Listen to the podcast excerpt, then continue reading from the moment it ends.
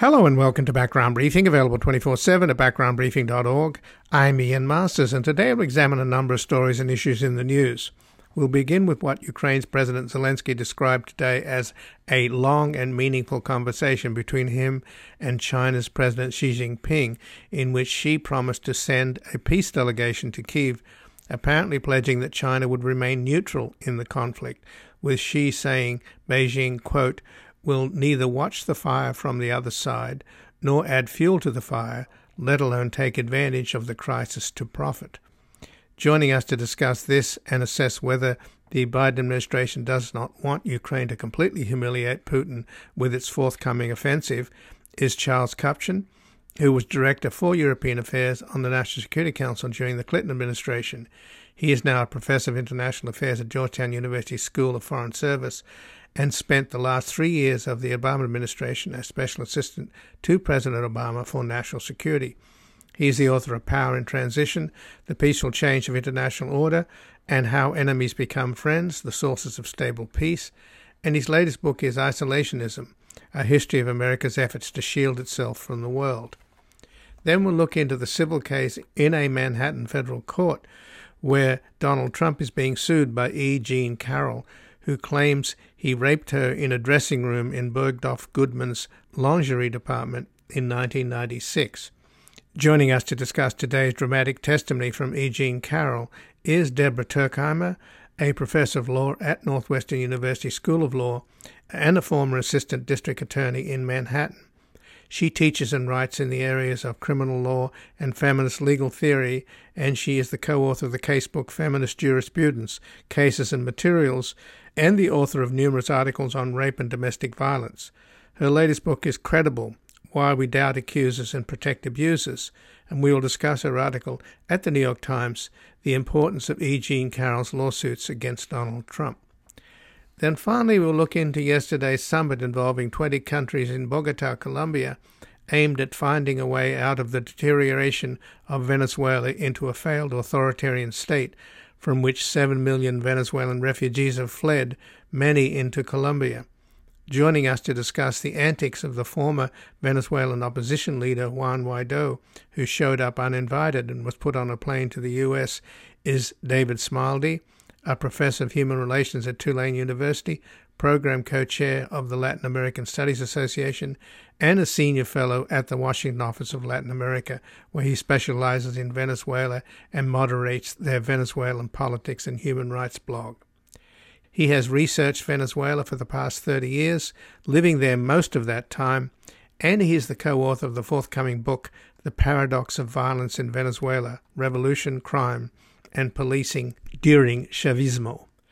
And before we begin, I would like to thank our sustaining listeners whose continued and growing support for Background Briefing enable us to remain independent without corporate underwriting, commercials, paywalls, or constant fundraising, as we deliver a daily news analysis by seeking out the most knowledgeable experts closest to the scene to explore three or more major stories and issues in depth with our sound bites and spin as a dangerous and devious serial liar and selfish sociopath continues to haunt our politics and poison our social discourse, whose angry and armed followers assault our democracy and attempt to impose a tyranny of the minority in lockstep with their fraudulent wannabe mob boss and Fuhrer, your monthly donations, large and small, at backgroundbriefing.org slash donate or at our tax-deductible nonprofit Public Truth Media Foundation at publictruthmedia.org contribute to an informed citizenry needed to protect and defend the will of the majority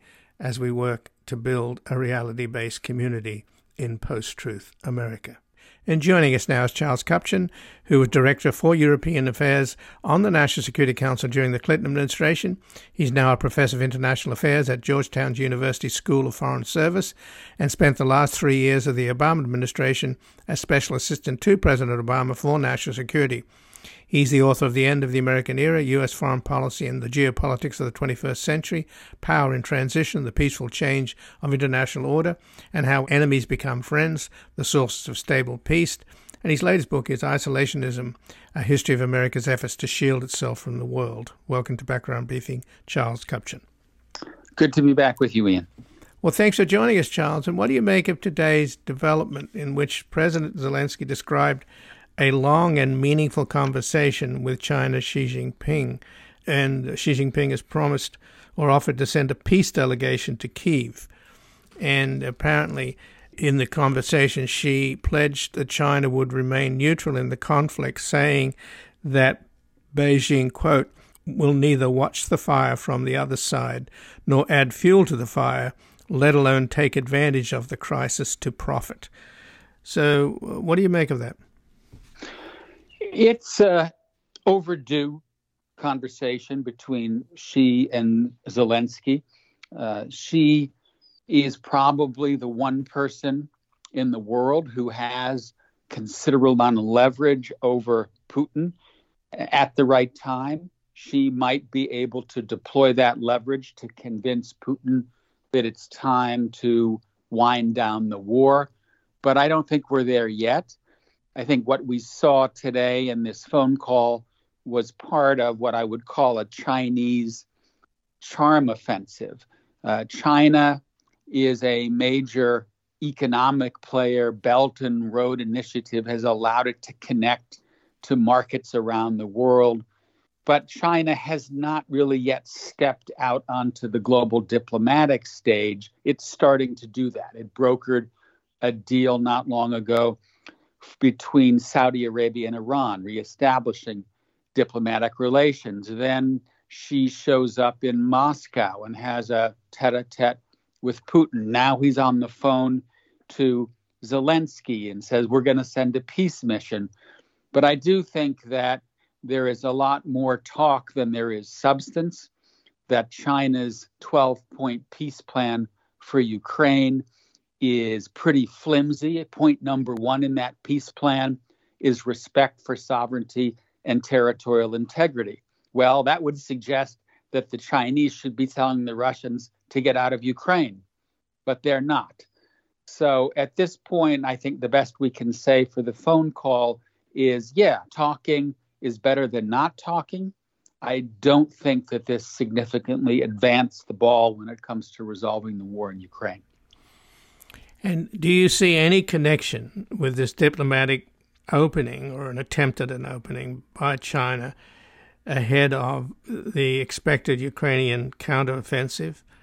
My understanding, Charles, is that the Biden White House and many here on, on our side and possibly in NATO itself are concerned in different ways. One concern being expressed is that they don't think that Ukraine is ready for the counteroffensive and it may not prove that successful. But the other school of thought appears to be that maybe our side doesn't want Ukraine certainly to take Crimea and push Putin to the point where he might do something reckless and dangerous like use nuclear weapons. Is that something that you've heard?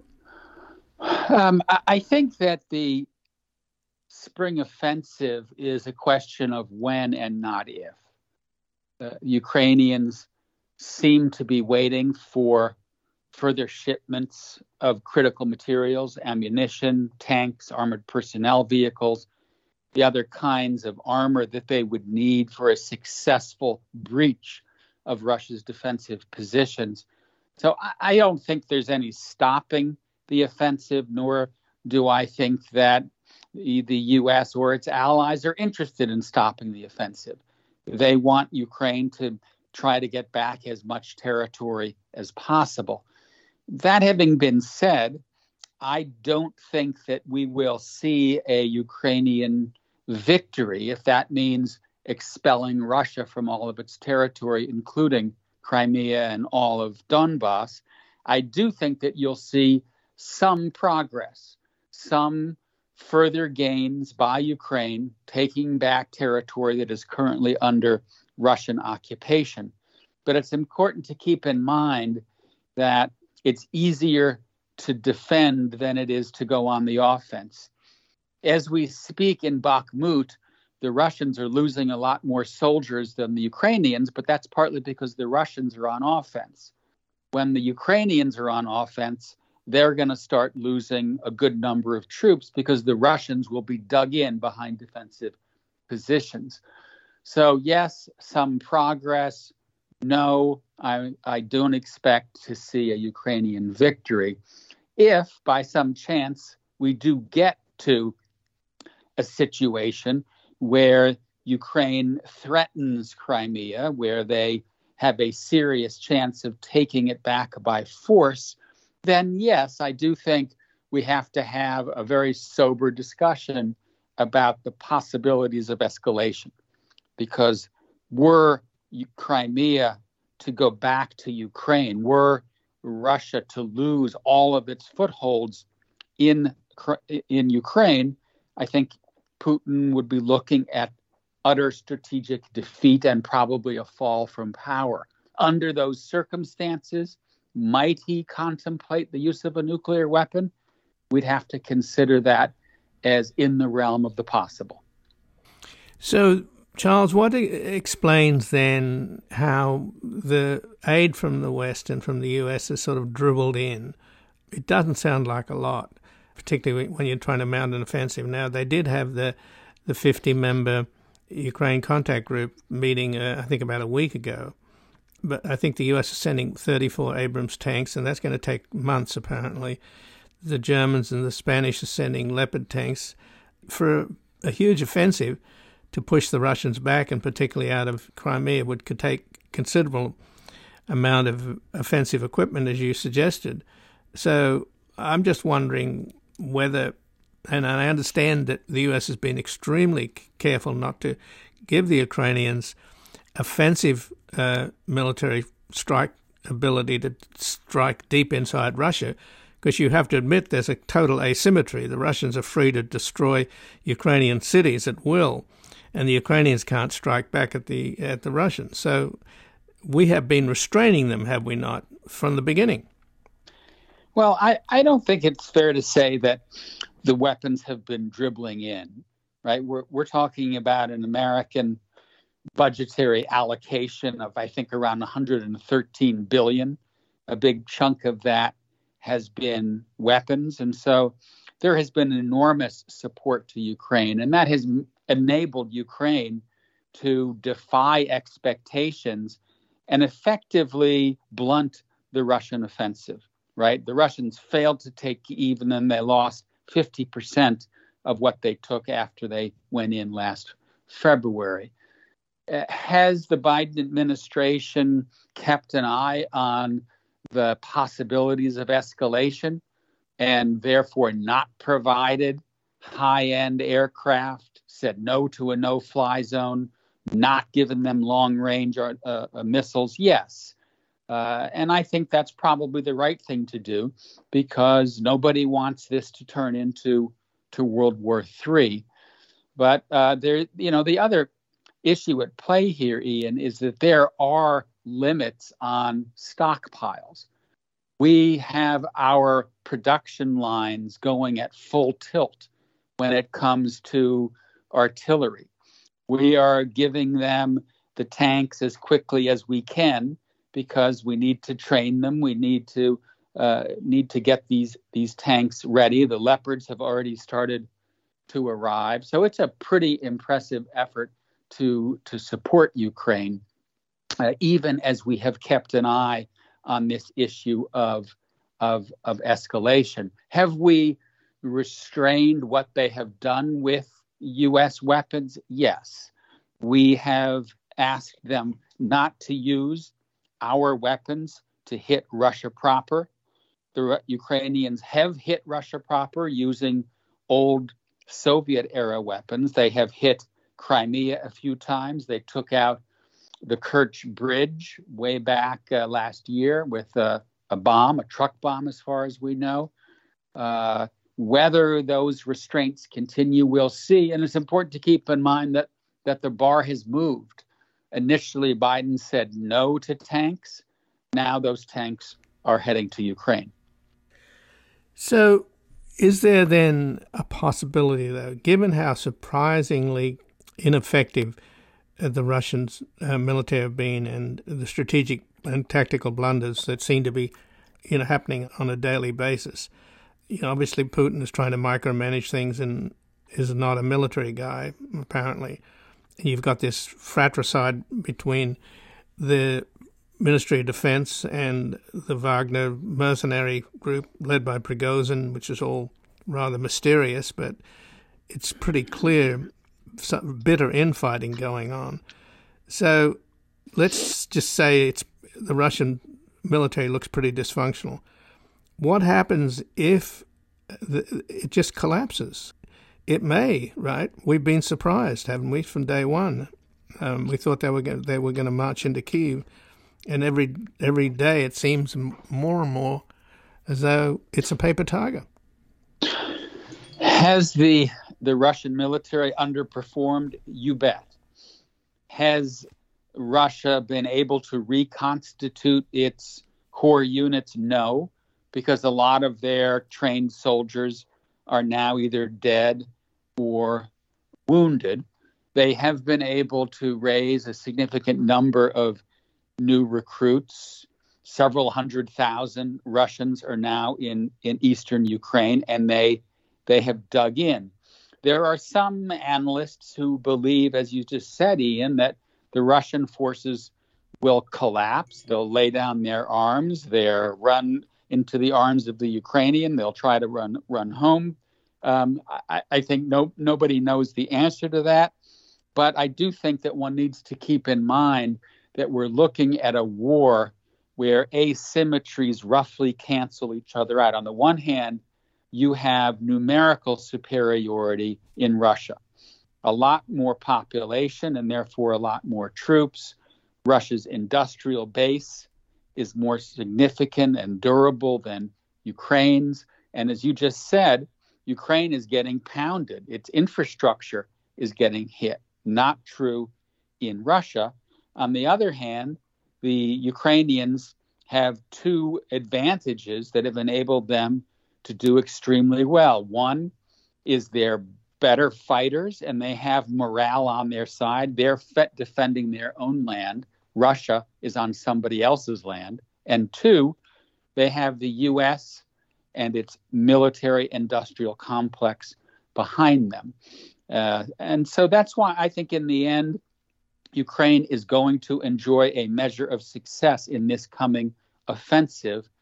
But I do think that in the end of the day, Russia has the numbers, Ukraine has the will and the backing of the West. These are going to cancel them each other out. We're looking at another stalemate sometime at the end of this fighting season, September, October, toward the end of 2023. So, where do you think we'll be during the summer of next year when the elections, 2024 elections, will be in full swing? You know, if if it were if it were up to me, if I were advising Team Biden, I would be telling them to ready a plan for a ceasefire and a follow-on set of diplomatic negotiations to be rolled out as this offensive reaches its limits. I think we'll be at a situation in which Ukraine will have given its best shot on the battlefield Russia will have suffered more grievous losses. It may be conceivable that both sides agree to a ceasefire and pull back their heavy weapons, their troops from the front lines. Uh, if I were Zelensky, I would accept that if Putin were willing to play along, uh, look to negotiations and to the long term to restore Ukraine's territorial integrity at the diplomatic table rather than on the battlefield. You know, if I, I would rather see 88% of Ukraine being rebuilt, prosperous, democratic, moving forward than a country that goes for 100% of Ukraine on the battlefield and remains at war and suffers more death and destruction for the next several years and from the American political perspective, because you you did ask the question about the presidential election, if I were Biden, I would rather head into 2024 with a ceasefire in Ukraine, his ability to say mission accomplished. Yes, we have not yet restored Ukrainian sovereignty, but Ukraine was was able to defeat Russia's attempt to swallow and subjugate it. Let's now uh, move forward on the on the negotiating front. I think he'll be in a better position uh, if that's the case than if he's being attacked by DeSantis, Trump, and other America First Republicans for pouring more and more resources into a war that doesn't seem to be going in the necessarily in Ukraine's favor. So, in the last couple of minutes, then, Charles, going back to the other possibility we discussed earlier, which is that the Russians could collapse. And if there's a kind of a blitzkrieg on the part of the Ukrainians, and they're certainly going to move south, I think that's pretty much where their offensive will be. If they were to take Crimea, and that would be massive humiliation for Putin. Putin doesn't appear to be interested in in any kind of negotiation. He thinks he can win win in the long term, but at the point where he's either facing rebellion at home and humiliation abroad, the fear is that he might turn to nuclear weapons. And what came out of the conversation today, apparently, between China's President Xi Jinping and Ukraine's President Zelensky, was that Xi told the Ukrainian leader negotiations is the only viable way out. There is no winner in a nuclear war. And then he went on to say, when dealing with the nuclear issue, all parties concerned should remain calm and restrained, truly focus on the future and destiny of themselves and all mankind, and jointly manage and control the crisis.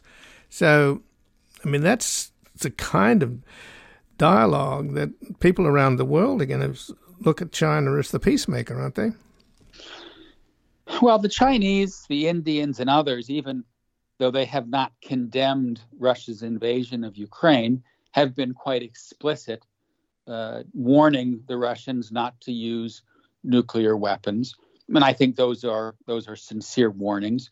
And I think one of the reasons that Russia would be quite unlikely to use nuclear weapons in any scenario is that they may lose the support of the Chinese, uh, the Indians, and others that have been on their side, or at least not willing to impose sanctions and condemn the, the Russian invasion. Uh, I also think that that from the Russian perspective, using nuclear weapons and risking a wider war does not make a lot of sense. Right? The Russians are having a hard enough time defeating Ukraine. Do they really want to fight Ukraine plus 31 NATO members, including Finland, with just joined the alliance? So it doesn't make a lot of sense from uh, from Russia's perspective to deliberately escalate. That having been said, I agree with you that Putin probably could not survive the loss of Crimea. If the war heads in that direction, if Russian troops collapse, I think you'll see a very chaotic situation inside Russia. Uh, I'm not very confident that we're headed in that direction. I think we're probably headed towards stalemate. One other aspect of this that that I'll, I'll mention, since since this is, this call started with a chat about Zelensky talking to Xi, Xi did say, as you quoted at the beginning, we're not going to pour fuel on the flames. Was that a cryptic way of saying, I'm not going to send arms to Russia? I don't know, but it's a very important issue because Putin right now uh, is holding his own without the help of China. Let's say he does start to lose. What would Xi do? Xi has to some extent attached his own future to Putin. And so, one thing, one issue to keep an eye on as this offensive goes forward, if the Ukrainians indeed do well, will the Chinese arm the Russians? So far, they haven't. We've heard warnings that they might, but it's something we need to keep an eye on because if that does happen, then I think it, it turns this into a wider uh, a wider uh, clash between uh, the West and the East and dramatically intensifies tensions between China and the United States. Charles Kupchan, I thank you very much for joining us here today. My pleasure. And again, I'll be speaking with Charles Kupchan, who was Director for European Affairs on the National Security Council during the Clinton administration. He's now a Professor of International Affairs at Georgetown University School of Foreign Service and spent the last three years of the Obama administration as Special Assistant to President Obama for National Security. And he is the author of How Enemies Become Friends, The Source of Stable Peace. And his latest book is Isolationism, A History of America's Efforts to Shield Itself from the World. We're going to take a brief station break and back look into the civil case in the Manhattan federal court where Donald Trump is being sued by E. Jean Carroll, who claimed he raped her in a dressing room in Bergdorf Goodman's lingerie department in 1996. Then someone says you're in the wrong place, my friend. You'd better leave. And the only sound that's left after the ambulances go, is Cinderella sweeping up on Desolation Row.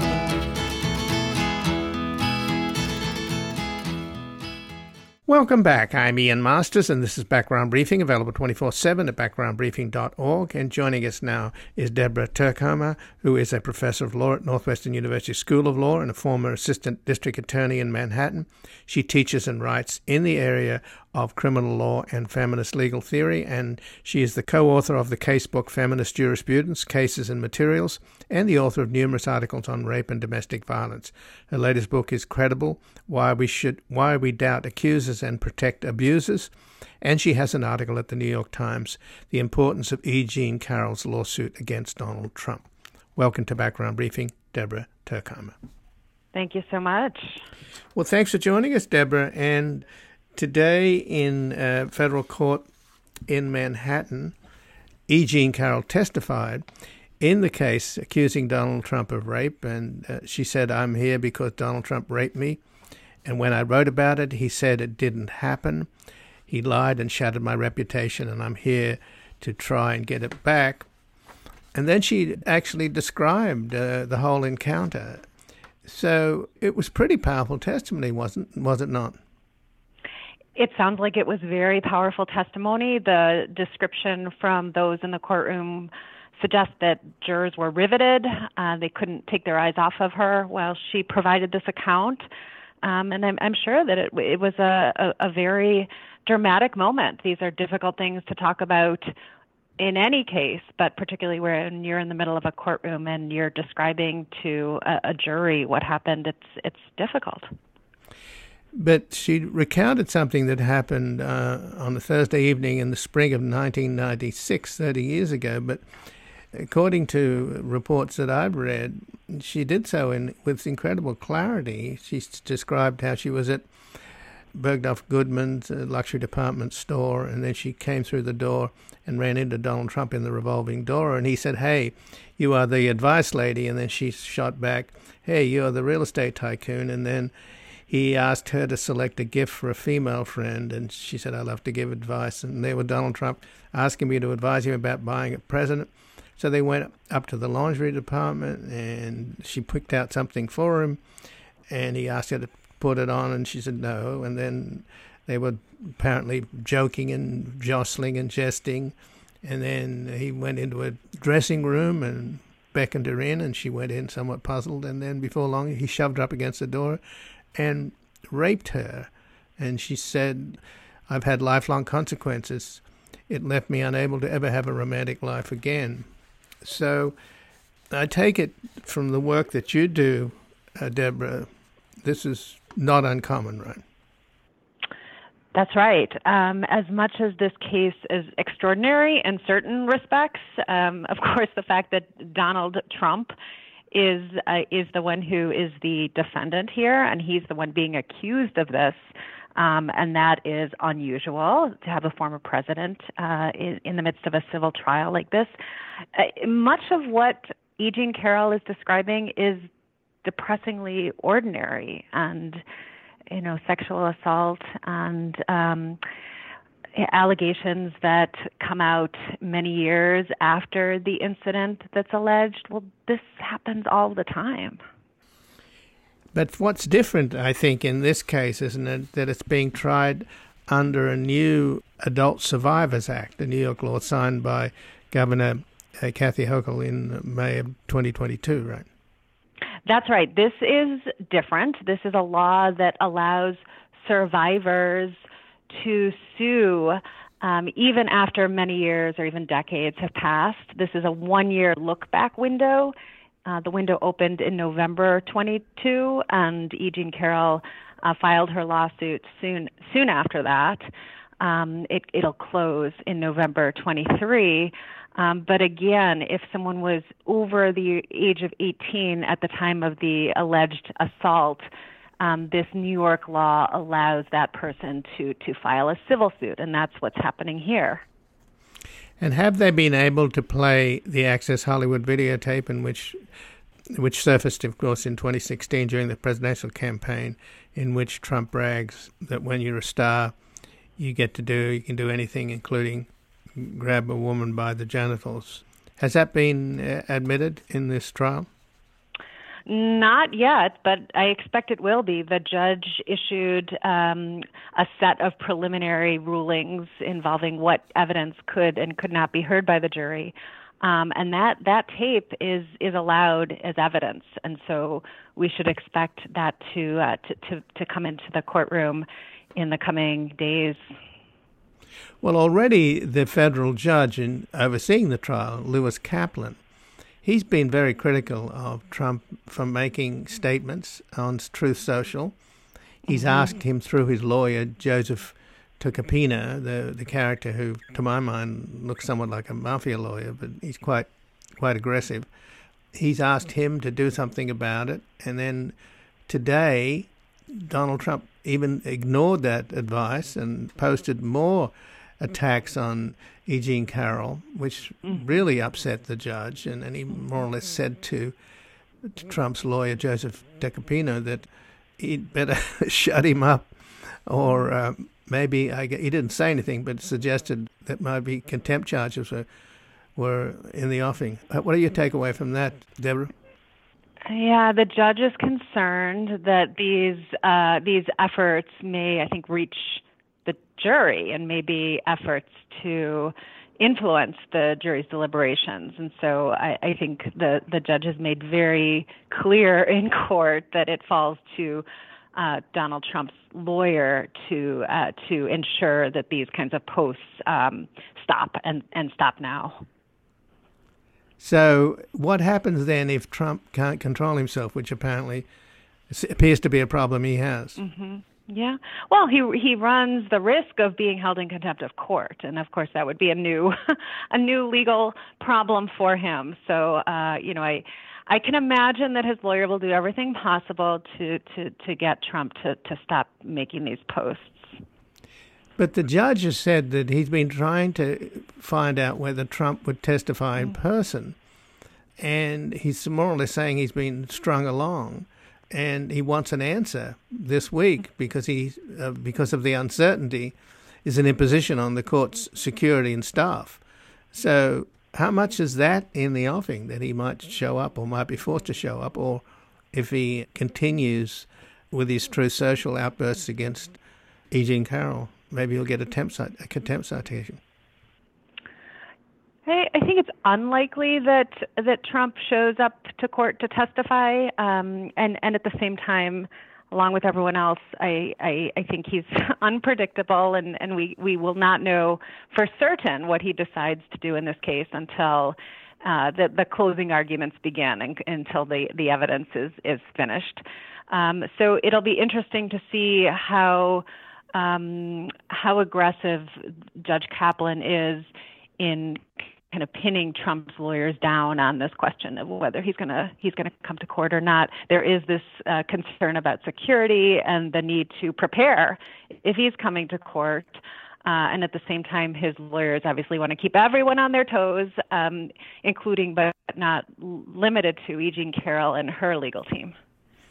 But the judge also is annoyed because he said that for three years he's been trying to get Trump to provide a DNA sample. Apparently, E. Jean Carroll has preserved some genetic material found on the dress that she wore during the encounter with Trump in the dressing room.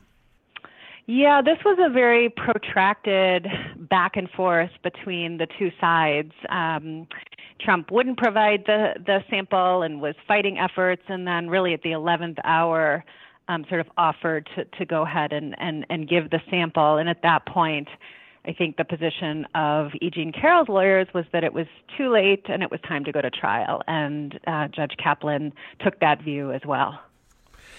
So, turning to your article at the New York Times, Deborah Tuerkheimer, the importance of E. Jean Carroll's lawsuit against Trump. Fundamentally, why do you think this is important? I think it's important because to to many women and and to survivors of of all sorts of abuse and you know to those who care about these issues, Trump really is viewed as the embodiment of sexual entitlement and the power that he has, the wealth that he has. Um, those are the the kinds of um, privileges that have for so long protected abusers and have have made it nearly impossible for victims to uh, to to seek accountability to get any kind of justice. And so, you know, this case, as much as it matters what happens to E. Jean Carroll, as much as, of course, we're interested in what happens to Donald Trump, I think it stands in for something that's that's even larger and that the Me Too movement is is really aiming to get at, which is this culture of impunity for powerful powerful men. And do you think there's been a change in the zeitgeist in the in the public's attitudes towards these kind of excesses? It seems to me that the Epstein case really opened a lot of people's eyes about the idea that there's kind of a network of entitled men mm-hmm. abusing young women. Then we've had all of these Me Too cases with, you know, the Hollywood tycoons and others falling into disrepute, and and in the case of Weinstein, you know, spending a lot of time in jail or the rest of his life in jail. So, having worked in the trenches as an assistant district attorney in Manhattan, dealing with these kind of rape and domestic violence cases, do you detect a change in the zeitgeist? I, do. I mean, I was in the I was in the DA's office back in the late '90s, early 2000s, and you know, surely there's been, I think, progress in the way that we as a society think about these issues, talk about these issues. Uh, what's interesting is that E. Jean Carroll credits the Me Too movement with um, empowering her to to come forward with her allegations in this case, and uh, she's been very clear about the fact that um, she felt more able to make these allegations publicly than she did at the time of the alleged incident, and I and I think that that speaks to the power of this movement. I think that speaks to the way in which uh, the kind of collective outpouring has really made a big difference. And yet, we have a lot of work uh, still to be done in this in this area. We still, I think, are um, trying to come up with a response that that feels right. We're still trying to impose consequences, and I'm not sure. Well, in fact, I am sure that we're not where we need to be in terms of that accountability piece. We're getting closer to where to where we ought to be. And the the fact that more um, survivors and victims are willing to tell their stories is is surely a mark of progress, but it's incomplete. So you ha- you have a federal district judge, Lewis Kaplan, telling the jury that they have to resolve this case, which he described as a he said she said case. At the end of the day, what kind of resolution, what kind of penalties could emerge from this mm-hmm. case. I mean, in other mm-hmm. words, it's a civil case, not a criminal That's case. That's exactly right? That's exactly right. So, what's at issue here, um, at least on the face of it, is damages. That's it. Um, Trump, if he loses, um, will have to pay some amount of money to E. Jean Carroll. Um, but and that is very different, as you point out, from a, a criminal sanction, a criminal penalty. Um, and and we normally associate these kinds of allegations with with criminal prosecution, but there are all sorts of accountability, and I think for E. Jean Carroll and for many uh, survivors, you know, civil justice and this kind of recourse is important in its own way. So that's that's what we'll wait to see whether this uh, jury resolves the case in her favor or or in his, knowing that what's at stake um, is damages, and then all of the expressive value that, that, that may come along with that if she prevails. Well, Deborah Tuerkheimer, I thank you very much for joining us here today. Thank you so much. It's been a pleasure talking with you. Well, thank you, Deborah. And again, I've been speaking with Deborah Tuerkheimer, who is a professor of law at Northwestern University School of Law and a former assistant district attorney in Manhattan. She teaches and writes in the areas of criminal law and feminist legal theory, and she is co author of the casebook Feminist Jurisprudence, Cases and Materials, and the author of numerous articles on rape and domestic violence. Her latest book is Credible Why We Doubt Accusers and Protect Abusers. And she has an article at the New York Times, The Importance of E. Jean Carroll's Lawsuit Against Donald Trump. We're going to take a brief station break and back examining yesterday's summit involving 20 countries in Bogota, Colombia, aimed at finding a way out of the deterioration of Venezuela into a failed authoritarian state from which 7 million Venezuelan refugees have fled, many into Colombia.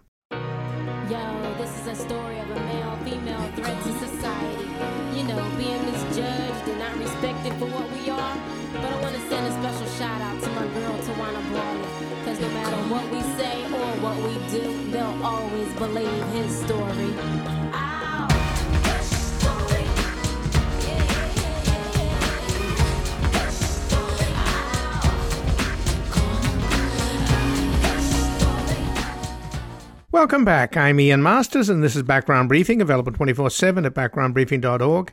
And joining us now, is David Smilde, who's a professor of human relations at Tulane University, program co chair at the Latin American Studies Association, and senior fellow at the Washington Office of Latin America, where he specializes in Venezuela and moderates their Venezuelan politics and human rights blog. He has researched Venezuela for the past 30 years, living there most of that time and he is the co author of the forthcoming book, The Paradox of Violence in Venezuela Revolution, Crime, and Policing During Chavismo. Welcome to Background Briefing, David Thank Smilde. Thank you for having me. Well, thanks for joining us, David. And what do you make of this? Uh, I guess it's somewhat humiliating uh, trip that the Venezuelan opposition leader Juan Guaido made. He apparently entered Colombia on foot without a visa, and tried to attend uh, this Latin American summit on Venezuela, hosted by the new Colombian president. And he claims, Guaido claims, that he was uh, sort of shut out and rebuffed and uh, essentially kicked out of the country. So, what do you make of that? Well, it's uh, I'm not sure if it was actually unsuccessful because I think part of the idea was precisely to have something like that happen because you know a little background is important here. This this whole summit, the idea was to have countries that are interested in Venezuela or you know friends of Venezuela come together to discuss and try to revive the negotiation process.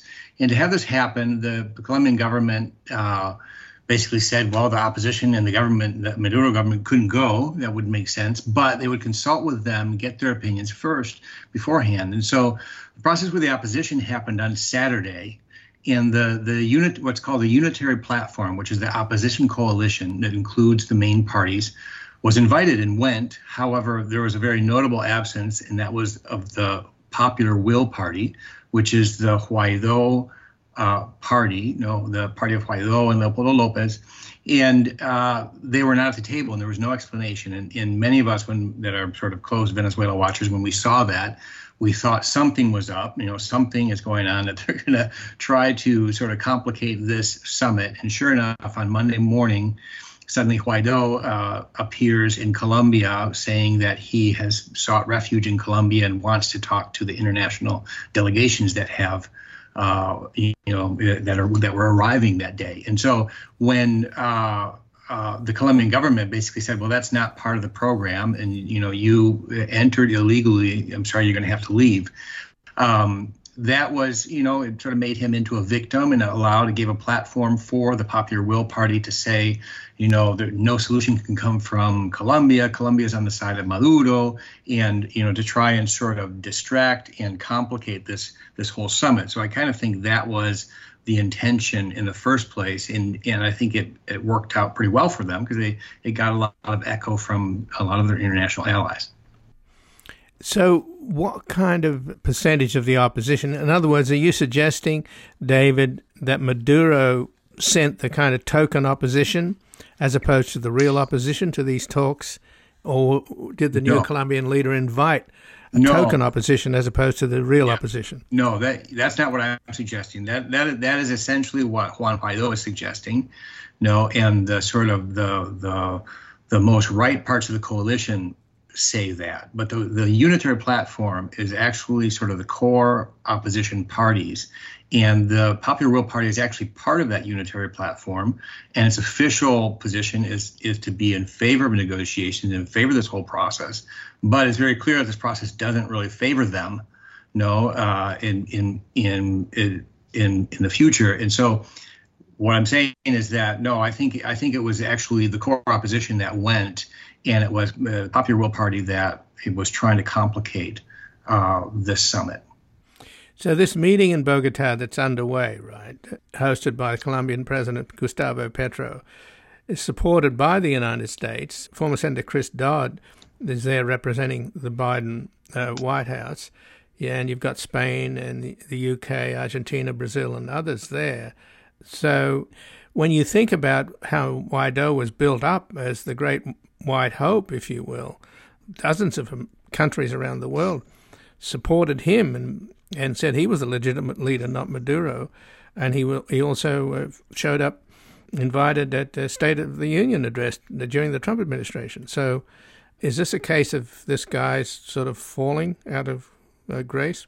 Yeah, I mean, I think him as as well as his party. I mean, there's a there's a lot of complicated politics behind this, but what happened in 2019, he was president of the National Assembly, and he is actually part of a party that's sort of a distant fourth within the opposition coalition. But he was he was the president at that time, and he's the one that assumed this this interim presidency, and so he was the face of the opposition. no, during that big push that the U.S. supported and and many uh, uh, you know countries around the world supported. But after after a year or two, it was pretty clear that that was not going to work. And nevertheless, this party, of course, had been punching above its weight for a couple of years and and did not want to let go of this possibility. And so they they continued on with this figure of the interim government with Guaido as interim president until December. In December, finally, the rest of the opposition said, "Well, this is enough," and they voted against continue continuing that figure of the interim government and the interim president. And so but you know, as it works out, this this party that spent four years basically at the helm of the opposition is now just another part of the opposition. It's not even a leading part of the opposition, and so you know, its its uh, fortunes have declined, and you know, and it also I think you know it, it does not believe that negotiation with Maduro is going to bear fruit. It believes that uh, more pressure and more sanctions are going to get Maduro to buckle and and that that's the best way forward. So, um, you know, they have been sort of spoilers throughout this negotiation process and the attempt to sort of uh, rebuild Venezuela's democratic institutions. And so this is just this is pretty this is a continuous. It's not hasn't been like a sudden fall from grace. It's been a, a slow sort of uh, movement from the center back to sort of their their original place, which is sort of as a, a fourth party in the opposition. Well, you know, you have an example of a country like Zimbabwe run by a kleptocrat and a thug uh, for the longest time. And then he was replaced when he died in, in his 90s by the guy that was his killer, really. he fed these opposition to the crocodiles. He had the nickname Crocodile. He's now running the place.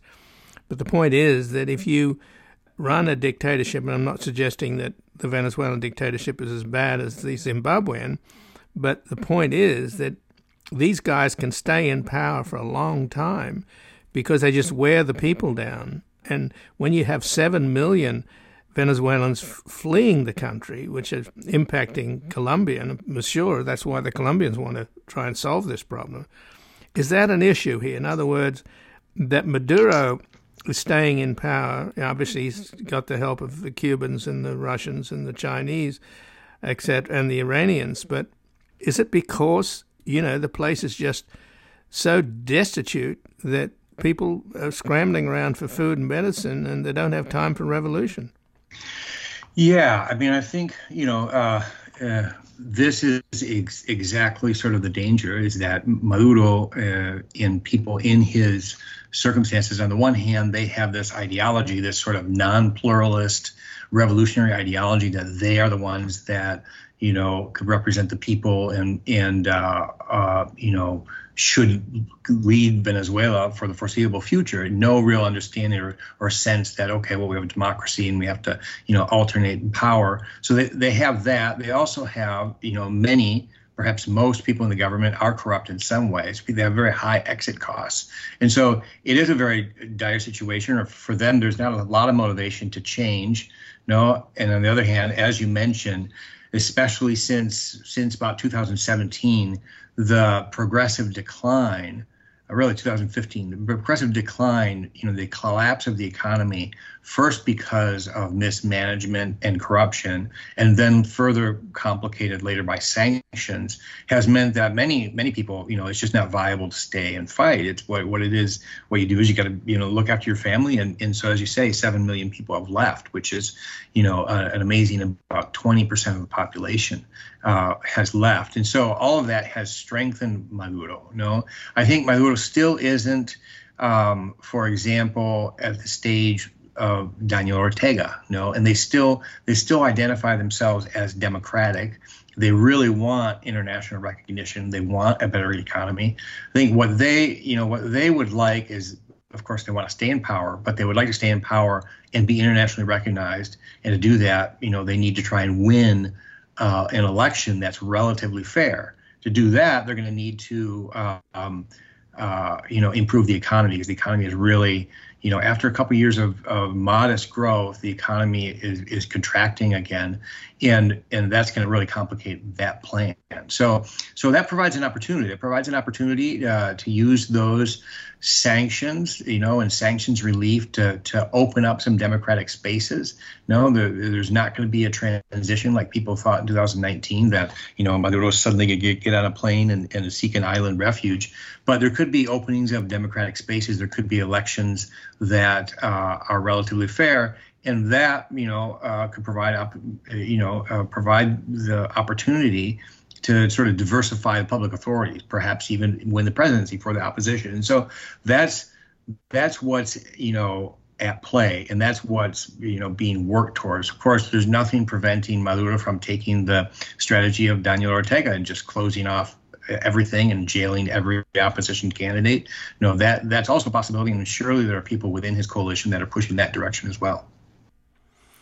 So, what's the story then with the new Colombian uh, president, Gustavo Petro? He's been described as a leftist. He doesn't necessarily have sympathy for Maduro, does he? Because his country is being impacted by a, you know, a flood of refugees. Yeah, you know, he um, he is a leftist, absolutely, um, and so. Uh, you know he has that. He's been to he's been to venezuela what three times now since he started less than a year ago. You know venezuela is its border country it's sort of sister country. Uh, and so there's there's a lot at stake there and he's been quite open to maduro but he's but he's he's done some really quite interesting things. You know he's made statements suggesting that revolution without liberal liberalism leads to authoritarianism, which is exactly what's happened in Venezuela. He's also been urging Venezuela to rejoin the um, the Inter-American in, uh, Human Rights System, you know, which which would be a big deal because it would mean that Venezuela would have to meet certain thresholds in terms of human rights. Uh, and so, and Maduro apparently is thinking about it, but you know that's a pretty big deal. And he's tried to, you know, re reinvigorate this negotiation process. Know, of course, Petro's main sort of policy or main focus is what he calls total peace, within Colombia and the disarmament of the rest of the guerrilla uh, fighters, such as the ELN faction, many of which are in Venezuela. So he requires Maduro's uh, uh, cooperation to actually achieve his goals. On the other hand, for Colombia, you know, uh, Petro inherits a relationship with the United States, which is extremely important for Colombia. And in fact, just last week, Petro had a meeting in the Oval Office with with uh, Biden and and his team, and and it uh, you know so that's really important, and that's as important or more important than his relationship with Venezuela. So th- this all means, and, I and I think that Petro being president of, of Colombia is probably the most interesting thing happening in in, a, in an otherwise somewhat dire situation. No, and I think it's it's it's it's the sort of opportunity uh, right now, and I think this is why this this summit was able to attract 19 countries and the EU sent delegations. And so, which is pretty impressive when you think that interest in Venezuela has been declining internationally as everyone's been focusing on Ukraine and other hotspots. But they, they, they got high level delegations from 19 countries and the EU. And, and so I think that sort of is revealing of how much hope there is that, that Gustavo Petro could actually make an impact here. Well, the Biden administration have granted the Chevron Corporation a license to uh, operate in Venezuela, but I can't see how how can you make a deal? How can these 19 countries meeting next door in Colombia make a deal with Maduro because he doesn't want to go away and he doesn't want to change his authoritarian ways. Why well, should he? You know, the this summit is not really a negotiation uh, with Venezuela. It basically, right, he's not there, right? Uh, uh, yeah, he's not there, and the opposition's not there. Basically, what it is is countries coming up with a common diagnosis and sort of providing, uh, uh, you know, support for the negotiation process. And so this this summit happened yesterday. You know, it was just basically one afternoon, and they came out. The Colombian Foreign Ministry came out with a declaration that they said was sort of consensual points, but it was you know published without really even a masthead or anybody signing it. And you know, from what insiders suggest is that you know it wasn't so much that there were disagreements among the participants, but that the Colombian uh, foreign policy team, you know, was somewhat in disarray and it wasn't very well organized. And usually, for a summit like this to make progress, there's got to be diplomatic work happening beforehand that people can study the points. They're not just going to come talk for a couple hours and sign off. No, they have to actually go through these things. And so none of that happened. There was hardly even an agenda before they met. And part of it is, is problems internal to the Petro administration. And if you've noticed that, you know, last night he basically asked all of his ministers for um, their resignation to sort of re reestablish his team. Now that didn't really have to do with this this conference, but or this summit, but it it just sort of goes to show that they had their minds somewhere else. And they you know they they, they pulled off a real achievement in getting this together. But i think the actual result was was sort of modest. I think the the the summit sort of underperformed. It, it's a result nonetheless but they came out with a you know a declaration that uh, puts forward you know three points you know that that basically suggests that they need a an electoral timetable know that they that along with achievements in in improving the electoral sort of institutions, there should be lifting of progressive lifting of sanctions and urging the parts to uh, go back to Mexico to negotiate, including uh, you know uh, telling the United States that the U.S. really needs to try and get this uh, the money to the uh, social fund that was agreed upon in November, which I can tell you more about, but. Um, uh, you know, so they, they came up with a declaration and uh, and that was positive. I think it you know it helps. It certainly provides more pressure on Maduro to come back to the table because it's Maduro government that stood up. And uh, uh, but you know overall it was a little bit disappointing that you know this tremendous effort that they had made didn't come up with a more robust declaration signed by all the delegations. So it sounds like a bit of a flash in the pan. I thought it was still going on, but it's not and lasted a day and it wasn't properly planned. And at the same time, the new president of Colombia is asking all of his ministers to, to resign. Yeah. Uh, it's not very reassuring, is it? Um, no, no, that's not very reassuring. I mean, how, how, it all ended was not not very reassuring. They said, oh, that they're asking, you know, that the that the they're going to have call a second meeting soon. No, I don't know if they're going to be able to sort of repeat this and get you know 20 high level delegations there again when when the you know what was achieved in this round was was quite modest. And so um, but we'll see we'll see you know it, it, it was an achievement it was a modest achievement but an achievement nonetheless and uh, yeah it's it, the petro government you know now already I've, I've seen i haven't looked through it but he sort of renamed his cabinet or reshuffled his cabinet. Um, but there's you know a lot of complicated things going on in colombia that you know go beyond venezuela. And and i think they're a bit distracted. And so in some ways it was kind of an opportunity that uh, wasn't fully advanced a, a modest achievement that could have been much more important. Well david Smilde i thank you very much for joining us here today. Thank you ian and again, I've been speaking with David Smilde. He's a professor of human relations at Tulane University, program co chair at the Latin American Studies Association, and senior fellow at the Washington Office of Latin America, where he specializes in Venezuela and moderates their Venezuelan politics and human rights blog. He has researched Venezuela for the past 30 years, living there most of that time, and he is the co author of the forthcoming book, The Paradox of Violence in Venezuela Revolution, Crime, and Policing During Chavismo. This has been Background Briefing. I'm Ian Masters, and I'd like to thank producer Graham Fitzgibbon. And to help us sustain this program into the future and assure it remains free to all, please take a moment to support us by going to backgroundbriefing.org/donate or publictruthmedia.org, where you will find our non-profit Public Truth Media Foundation, where your tax-deductible donations, large and small, keep us broadcasting. And if you missed any of today's program and would like to explore our vast archives, you can find us at backgroundbriefing.org, where we'll include extended interviews searchable by topic and have made it easy for you to sign up for daily email updates that provide links to resources, articles, and books discussed on the program. Also, you can find links there to subscribe wherever you get your podcasts, and we also encourage your ratings and reviews on these platforms. Find us on Twitter and Facebook at Ian Masters Media and please do help us reach more listeners by sharing this program with friends, family, and colleagues. And I'll be back again tomorrow with another background briefing at backgroundbriefing.org. Bye for now.